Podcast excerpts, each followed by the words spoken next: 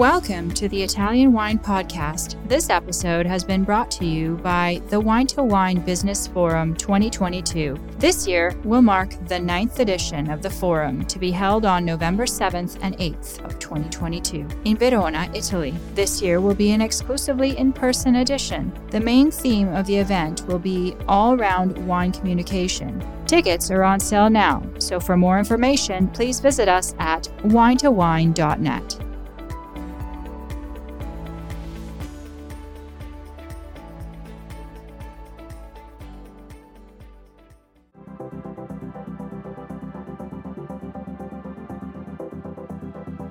Thanks for tuning in to Get U.S. Market Ready with Italian Wine People on the Italian Wine Podcast.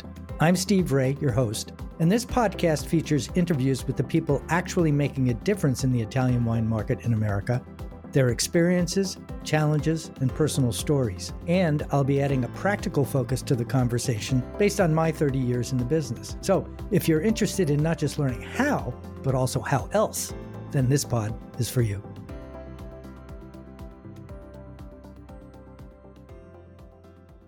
And welcome to this week's edition of Get U.S. Market Ready with Italian Wine People. Uh, my guest this week is Maggie Maxwell of Allied Beverage Group in New Jersey, one of uh, those unusual or unique states uh, well, not really unique, but it's a franchise state, which makes makes the world function differently in the world of beverage alcohol. Maggie, welcome to the show. Thanks, Steve. We've talked before to prepare for this, and um, one of the things I really want to focus on is is how the world of distributor sales is changing. So we're talking to the horse here. So uh, that's kind of going to be the focus of today. But before we get into that, can you give us a little background on your history in the wine business and your current position? Yeah, sure, sure. So um, I actually started out, um, I came to the New York area to go to grad school. Um, I was going to NYU for a master's in food studies at the time. So I started out working in the editorial space. I was working for some food magazines while I was uh, working my way through grad school and doing a little bit of researching and fact checking for them. And as I was working for them and in that environment, I got more and more interested in the world of wine.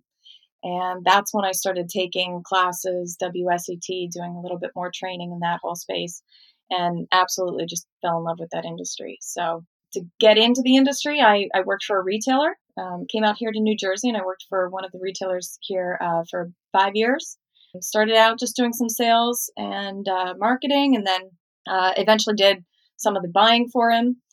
And after five years in retail, um, that's when I made the jump to the distribution side. So I've been with Allied for about 10 years now. Um, worked my way up from field sales up to a director level position, and I'm now uh, vice president of corporate wine sales. So oversee a little bit of the sales, a little bit of the marketing, really kind of the bigger picture, um, broader picture when it comes to our wine portfolio and our education efforts for wine. Elaborate on that a little bit. Are you the person who makes the decisions on new brands coming in? Are you the onboarding person? Are you managing the the you know? Uh, well, no decision is made in a bubble. we, have a committee for things like that, you know. But um, yes, uh, it, it, usually when it when wine is involved, it it starts with me. Um, and I collaborate with a couple of my colleagues in uh, sales and marketing um, to figure out. You know, we have different divisions within Allied, so we always kind of look at each brand coming in, where it, where the perspective fit is uh, with one of our divisions, and where it might fill a hole or a niche that we don't already have covered. So we work on that together. Yeah. Okay, well, talk about that because I think that's that's something that a lot of people don't realize that it's not just Allied or Southern or Breakthrough, or whatever that not only are there individual state operations, in, in the case of New Jersey, we'll get into New Jersey being unique, but you have divisions which have focuses, foci. Don't need the detail on it, but you know, how, how are you guys structured in that regard? What are the focus? What is the focus for some of these divisions? Sure. So uh, we're the product of a number of mergers over the years. Uh, several mergers happened, and the most recent uh, one was with us and Breakthrough Beverage in New Jersey. So um, as a result of that, we have more than one sales force. It's really uh, eight or 10 separate sales forces all wrapped in one company. Some of them more focused on spirits, some of them more focused on wine, uh, some of them uh, more focused on the multicultural space, some of them more, more focused on uh, the on premise space. So um, we have separate sales divisions, each with each has their own portfolio within our portfolio so that they can focus um, their time and energy on um, a specific set of suppliers. So we've been working in recent years to balance those books out a little bit more.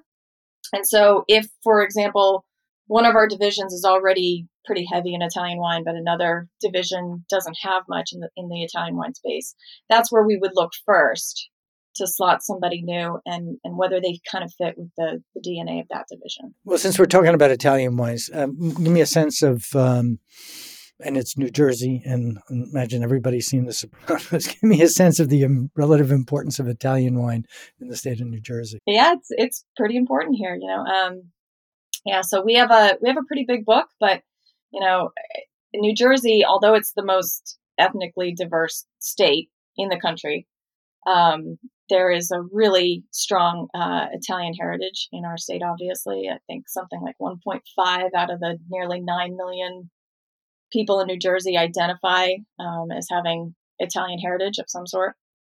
So, yeah, so we, we have a huge Italian American contingent here, and you know, obviously a lot of Italian American restaurants, and um, so it's very important here. You know, it's uh, it, it's a it's a big piece of the pie. So let's talk a little bit about New Jersey and what makes it unique. We've seen tremendous consolidation on the distribution side. The, the top 10 now represents something like 78% of all the value that's going through uh, America. And both you and Fedway, Allied and Fedway, are in the top 10, and yet you, each of you only operates in one state, New Jersey. Um, what makes, how is New Jersey different from other states? Not what makes it so. Uh, we don't need the explanation why it's the way it is, but tell me how it's the way it is. Well, you know, I, I every time I talk to a supplier that you know works nationally, I think New Jersey is one of the most unique markets uh, to adjust to. You know, um, as I said, we're very multicultural, so you have to speak to a lot of different audiences. We're very retail centric. Um, we have great on premise here, but you know, we don't have um, really a main city hub the way a lot of states do that they're based around, and uh, we have a lot of BYOs.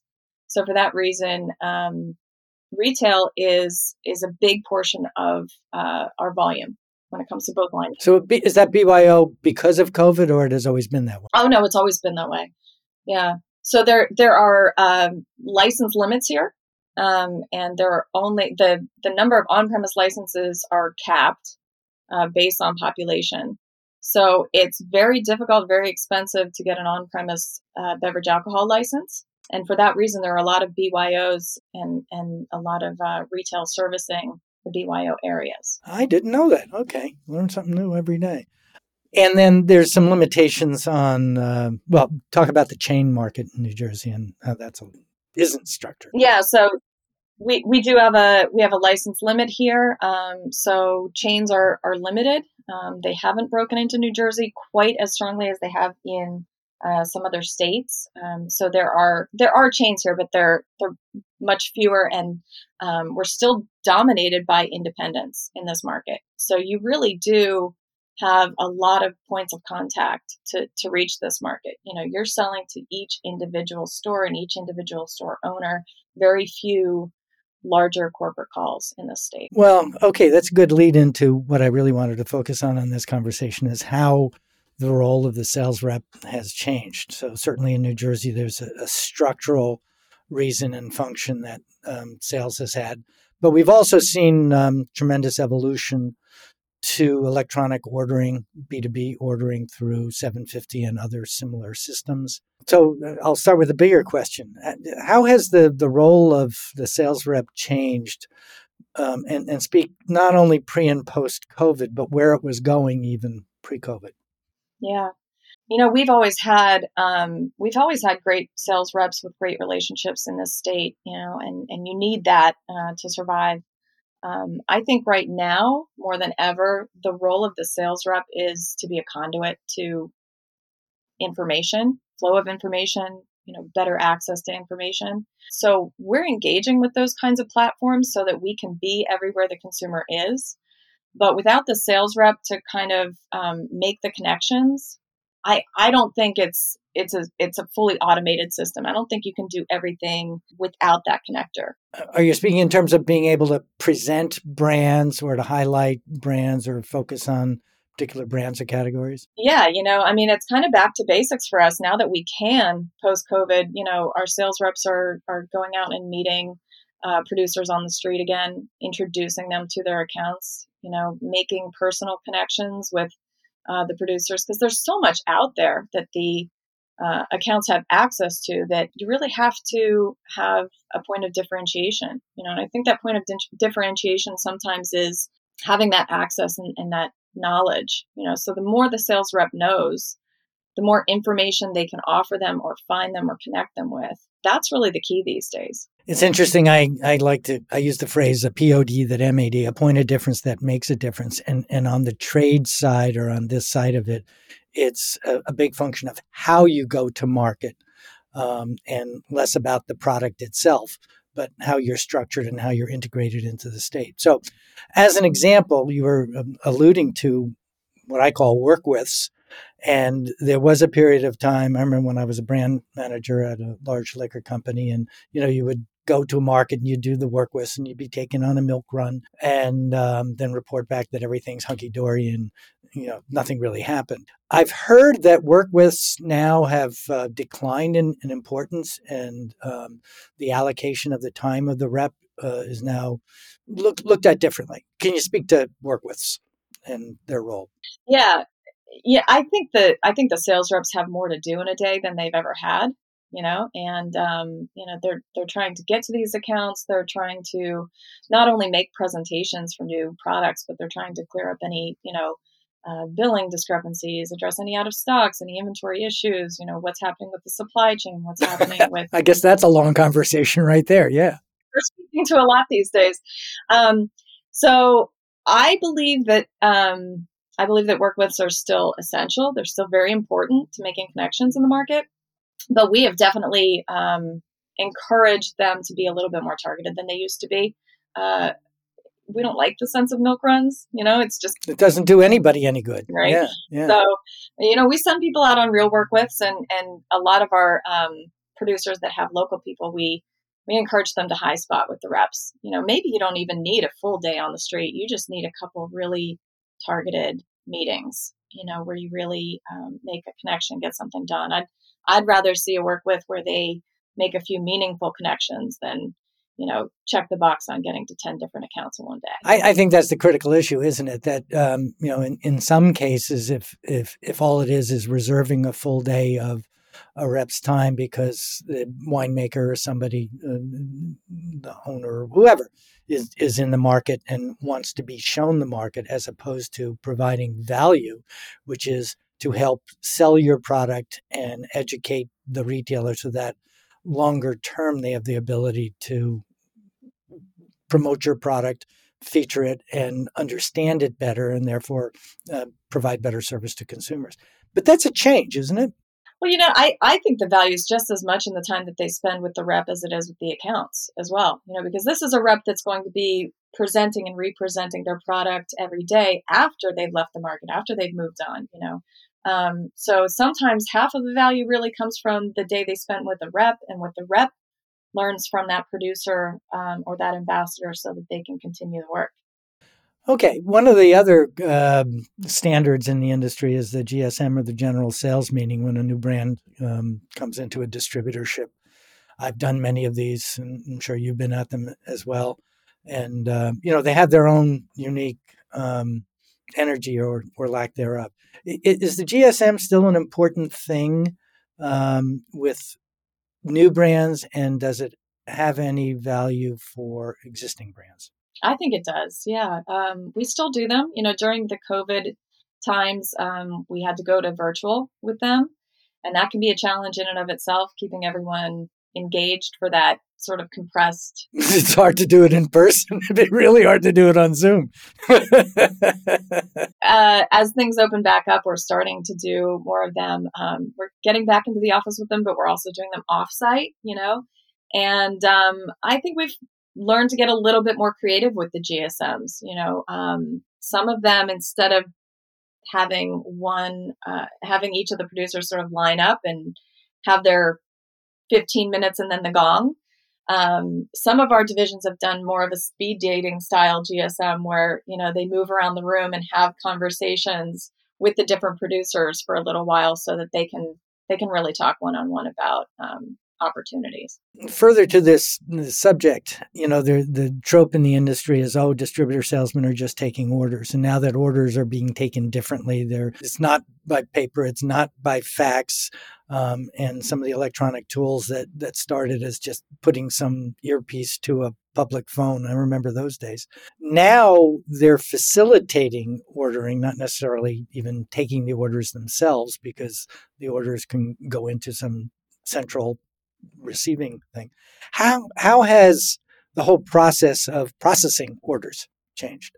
Oh gosh, it's changed a lot. You know, I, to me, our most savvy sales reps have never just been order takers. You know, they're a lot more than that.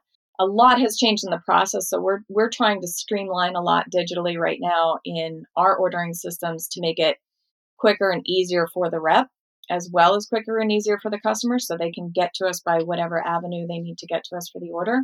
So we're doing a lot on that end, but we're also streamlining a lot when it comes to the reps access to data, you know, our product info systems, you know, so that they can more quickly access the data on what their account history has been, what they've bought in the past, you know, how often they might need to repurchase something or what might be, you know, similarly suited for them. So we're trying to make that data more accessible to them than ever so that they can be great consultants yeah, it's consultative selling and providing value and analysis as as a peer, understanding the store probably better than anybody else, with the exception of the store owner and the people that work work there. Exactly. Um, yeah, that's the goal. So, where do they go for information, and what kind of training do you guys provide for them? Well, so we are uh, we are streamlining our systems and our and our website to make that easier for them to use. Um, and we're on a number of the different platforms that they can search um, scores and information. But we're also we've made a renewed commitment to to wine education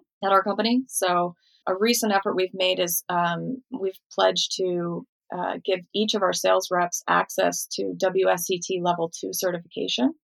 Um, we're hoping to complete that access by the end of 2023. So we have a sales force of over 300 reps and then quite a few managers on top of that um, that we're trying to put through that process right now. And it's going great. We're about halfway through the reps um, right now. Uh, we have a little ways to go in getting them all signed up. But that's that's to me the foundation of it. If we can put them through that level two training to give them even better confidence, even the reps that you know, frankly, have been doing this for a number of years and already have a great foundational knowledge.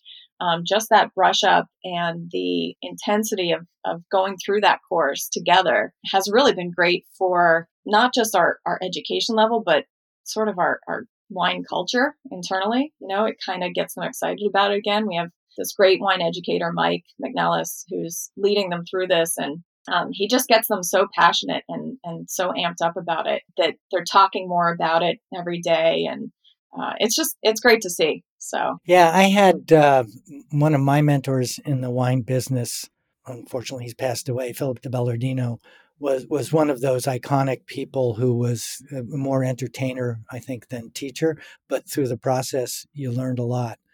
How does the WSET thing actually function? So does does Mike function as the the lecturer on this, or is it just a, a reading thing and people come for tasting and testing? Uh, how does that work? Yeah, so he's gone through the whole process so that he's certified to teach it internally. So they can do it within our building. Um, he sets up the the WSET trainings.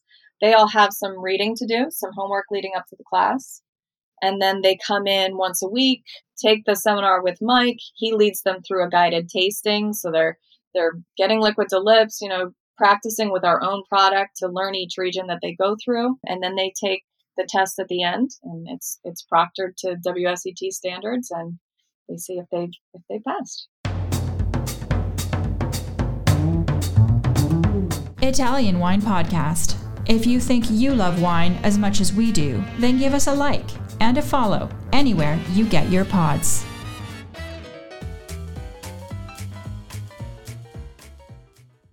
Okay, you alluded earlier to something that's, um, I don't know, it's a subject I get involved in a lot, and that's scores and the importance of scores and the utility of scores and the meaning of scores and the value of scores. Can you kind of just talk about what your perspective is um, as running the, the wine divisions in, in Ally?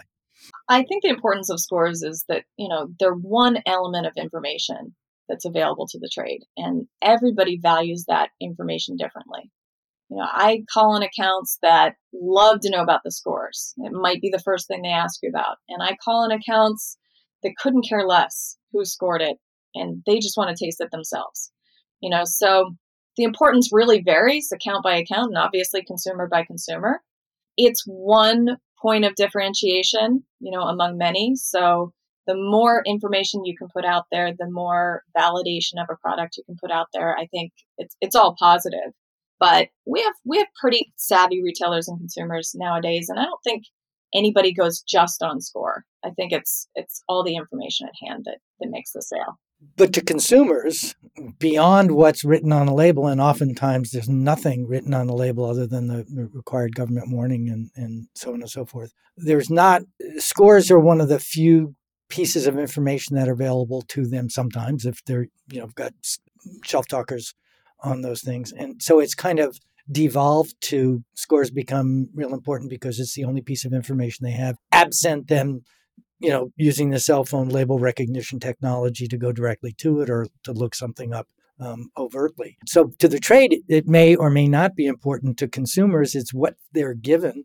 It's the only tool they have. So you know, if you if the only tool you have is a hammer, everything looks like a nail, right? Yeah, well, it's one form of validation. You know, if they don't feel confident making their own choice, you know, this is somebody that's supposed to be an expert said, this is one of the best wines out there, you know. But we have a lot of forms of validation now. You have your local retailer might be your form of validation. You might really trust their palate and their opinion, so you might ask them for theirs. Um, there's also, you know, there's influencers out there now you know, we have Instagram and Facebook influencers who might promote a wine and say that they love it, and maybe that counts more to certain people than than a score from some guy they've never met. Know. Okay, one of the other areas that, that I'm active in is the is the concept of optimizing your content online. That I think I, I used this number with you before. Wine.com was uh, Mike Osborn was quoted as saying only about five percent of the wines are, are fully fleshed out, if you will, all the uh, high res images and different mm, logo aspect ratios and black and white and all the rest of this stuff to enable both the trade and consumer to know more about about the wine. But it's a hard thing, it's a very hard thing for me to convince suppliers that it's a priority for them to do, even though it doesn't cost a lot of money. It's relatively easy to do. And when it's done correctly, it's evergreen and it's a forever selling tool. I tell them the burden is on them. What do you, how do you, what, what role does this, the distributor have in getting that information online? You know, I think more points of contact that take a piece of that uh, responsibility, the better. You know, so we're trying to do a better job of updating what we put out there online. You know, it's only in the last few years that we've really updated our website to have product info. And, you know, monthly we'll put up new products and, you know, the, the full um, information that we, we can about them. But there's just so much out there that I think every brand has to do whatever they can to maximize that visibility. And the more you can put out there, the better. So when you have a new brand joining, you will use new brands as an example. And through the onboarding process, does anyone do an audit and see what they have? To, is there, as part of the onboarding, the request for information to be uploaded, not necessarily give it to me, but here's how to work with our system? How, how does that work? Sure. Yeah, definitely. So we, we have a new item committee and um, all of that information will be part of the decision to bring it in you know what assets are available um, how do we get this up and running um, quickly and, and, the more that they can offer in that arena i think the faster the market becomes aware of it do you agree that that a, a huge opportunity the 95.5 is uh, wine.com referenced? Oh, absolutely. Yeah. Okay, uh, back to the, the subject of reps, and maybe an aside, it's the other side of the, the of the same coin. And we use the term feet on the street. Could be called brand ambassadors, market managers. There's a whole bunch of different terms, but essentially, it's the supplier paying for somebody to be out there calling on accounts, selling their particular brand. Also advocating, but selling and really working either alongside with the knowledge of and collaboration and cooperation with, or separately, completely apart from your salespeople.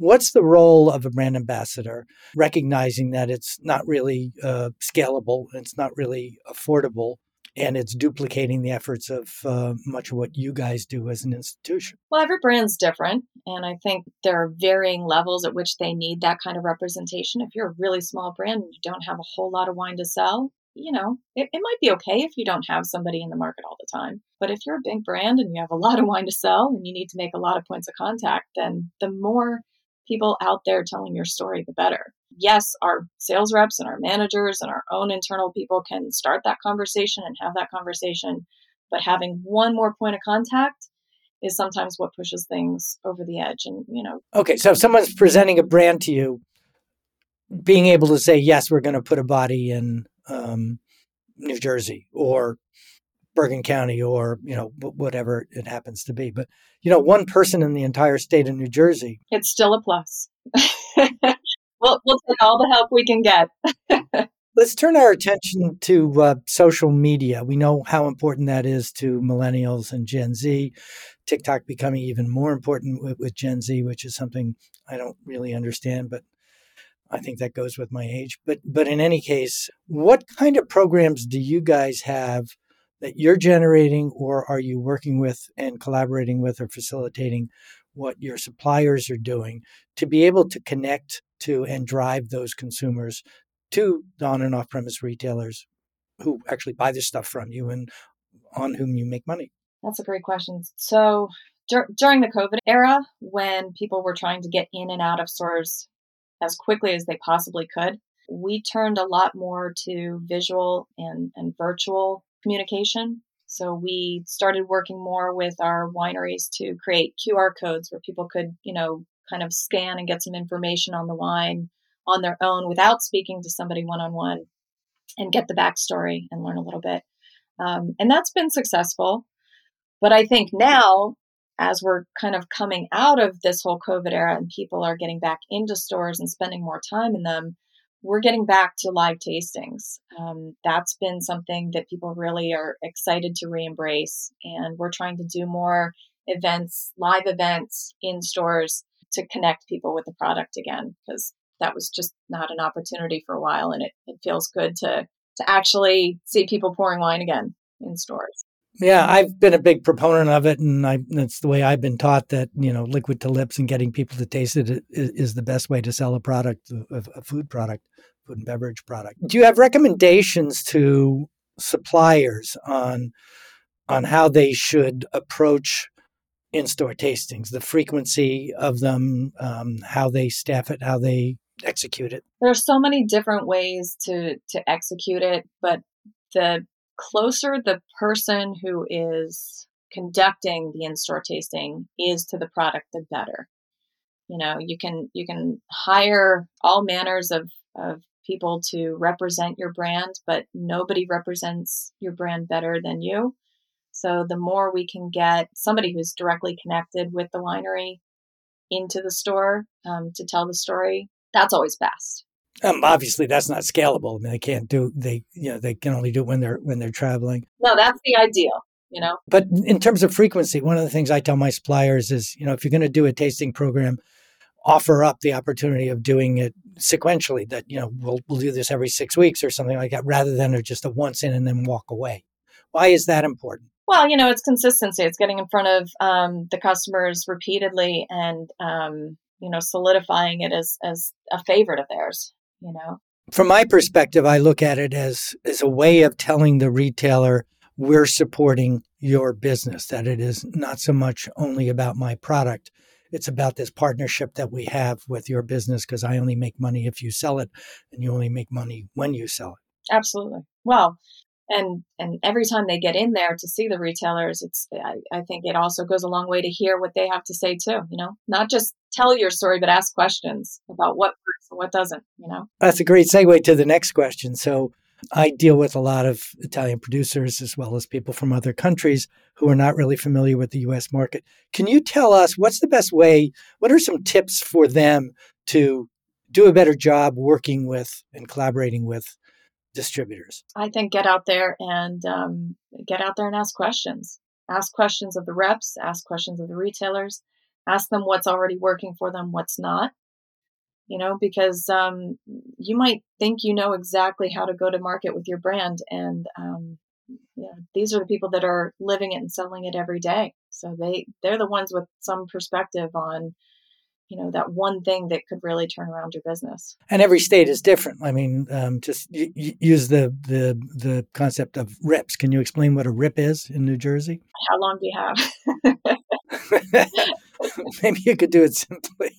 A rip is a retailer incentive program. So um, essentially it is a way to um, rebate the retailer uh, a portion of the price without that being applied to the frontline price for sale.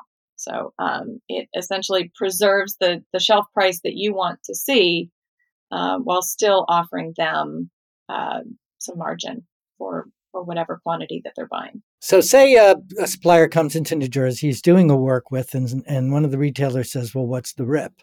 And he doesn't recognize what that word is. Um, what's the impact of that? Well that's what that's what the the reps are there for. You know this is it's it's not the simplest market to navigate you know so that's that's why we still advocate you know doing something like a work with you know where they can be with a rep. You know ultimately the producer is there to speak to the product and the rep is there to speak to the the pricing and the the system that we have to bill it through. So um, they're they're pretty savvy about explaining whether it's you know we have rips in the state, but we also have quantity discounts, you know, and um, some retailers prefer one over the other. And, and at the end of the day, you know, they can they can speak to what's available and what works best for them. So, if you had to give advice to somebody about here's two or three things that if you're going to work with Allied in New Jersey. What makes a, a good supplier different from a great supplier? And the net result being better sales for everybody, uh, for Allied, for the supplier, and for on and off premise retailer. You know, this is a really diverse market, and um, you'll hear a lot of diverse opinions. So, the more that you're willing to go out there and be open and really listen to each retailer for what they have to offer, you know, a small retailer might have a very different perspective than a large retailer in this market. Or, you know, from North Jersey to South Jersey, you might have very different preferences in the consumer buying habits. So, the more time you can spend in the market just sort of um, listening to the different perspectives and, and being open, I, I think that's that's your best bet. You know, don't make assumptions about you know, there there are a lot of people who come to New Jersey and they just want to see the top five retailers, and they're great. But there are a lot of independents in this state with a lot of different angles. So yeah, I mean, fundamentally, New York and New Jersey are, are, are, different in so many different ways, and yet for many people, it's one market. They look at it as as one market. One of the characteristics of New Jersey is buying groups. Can you explain how that's structured? That varies a lot too. um, there are very rigid buying groups, you know, and there are very loose buying groups. There are buying groups that overlap with other buying groups, you know, so just identifying who's in a buying group can be a challenge sometimes. Um, you know, so there are buying groups where they're officially, you know, buying for a set of stores, and then there are buying groups where they are more short, sort of sharing information and affiliation. They're not necessarily under the same ownership or leadership, might not even have the same name on the stores, you know, but they collaborate with one another and uh, and uh, you know electively buy together but yeah so while there are no chains per se with formal names in new jersey that doesn't you, you have to i've always felt that you have to approach new jersey and really every other state with a, a thorough understanding of how they work um, with with all its differences. And new jersey has probably more differences than most. and the last point is uh, a franchise state. Can you explain a franchise state from the perspective of a distributor in a franchise state, as opposed to the definition that I usually tell to uh, my suppliers that, well, it means you can never fire your distributor. I don't know if it means that. Um, I think from the perspective of a distributor, it means that if um, that once you put in um, the time, the energy, the resources to help build a brand, um, there's some protection there from the brand walking away from you tomorrow. You know, so once you've you've input uh, your resources to help build it in the state, um, it doesn't mean that you can't select a new partner. Um, we actually do have dual situations in this in this state, but it does mean that you can't pull the, that resource away from a distributor overnight. Which is fundamentally different from a state like New York and similar to a state to states like Connecticut, Massachusetts, um, and a couple of others. I like to end my interviews with a, a, this question out of all the things we discussed and all the things that make New Jersey unique and all the things that make Allied unique in the state of New Jersey. What's something that someone listening to this can take away and recognize that most of the listeners to this show are in the US and are presumably in the trade because I can't imagine who else would want to listen to uh, and uh, you know 40 minutes of us talking about rips. What's the big takeaway here? You know i i think it's for me it's really just that this is such an ever evolving uh, industry um, part of the reason i'm in it is because y- you never know everything. There's always a new vintage. There's always a new winery you know there's always a new um, there's always something new happening in it and we've had to be so we've we've had to be so nimble in the last few years and changing our, our market strategies and how we get out there. But for me it's all about having a really savvy really educated sales force. If you have that and if you can build that passion and that educational background and that awareness of, of what's out there and what's next that's everything to me. Ultimately we can only be consultants to the trade and if we can do a good job of that, then then we're doing our main job. Okay. Uh, a big thank you to uh, Maggie and uh, Maggie Maxwell of uh, Allied Beverage Group. So, if somebody wanted to um, learn a little bit more about Allied or reach out to somebody at Allied and present their brand, what's the preferred process? How should they do? Uh, so they could start by going to our webpage, which is www.alliedbeverage.com. And from there, um, we have several portals uh, for uh, the trade to contact us, uh, whether they might be a supplier or a retailer or restaurateur. So, big shout out, Maggie. Thank you for being a guest uh, this week. Uh, I enjoyed it. I, I, learned a lot. So, uh, which is what happens every time I cross over that bridge. or any bridge. should do it more often. I was there just the other day in any case, this is uh, Steve Raye saying thank you for listening to the show and tune in next week. We'll have another interesting episode of Get US Market Ready with Italian Wine People.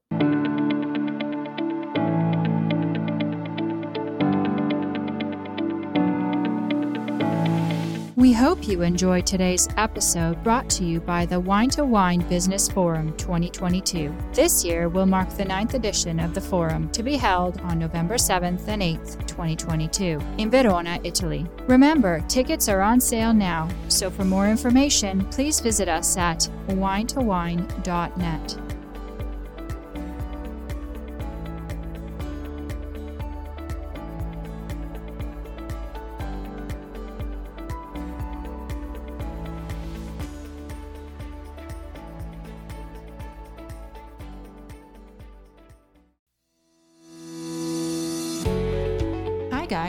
Joy Livingston, and I am the producer of the Italian Wine Podcast. Thank you for listening. We are the only wine podcast that has been doing a daily show since the pandemic began. This is a labor of love, and we are committed to bringing you free content every day. Of course, this takes time and effort, not to mention the cost of equipment, production, and editing. We would be grateful for your donations, suggestions, requests, and ideas. For more information on how to get in touch, go to ItalianWinePodcast.com.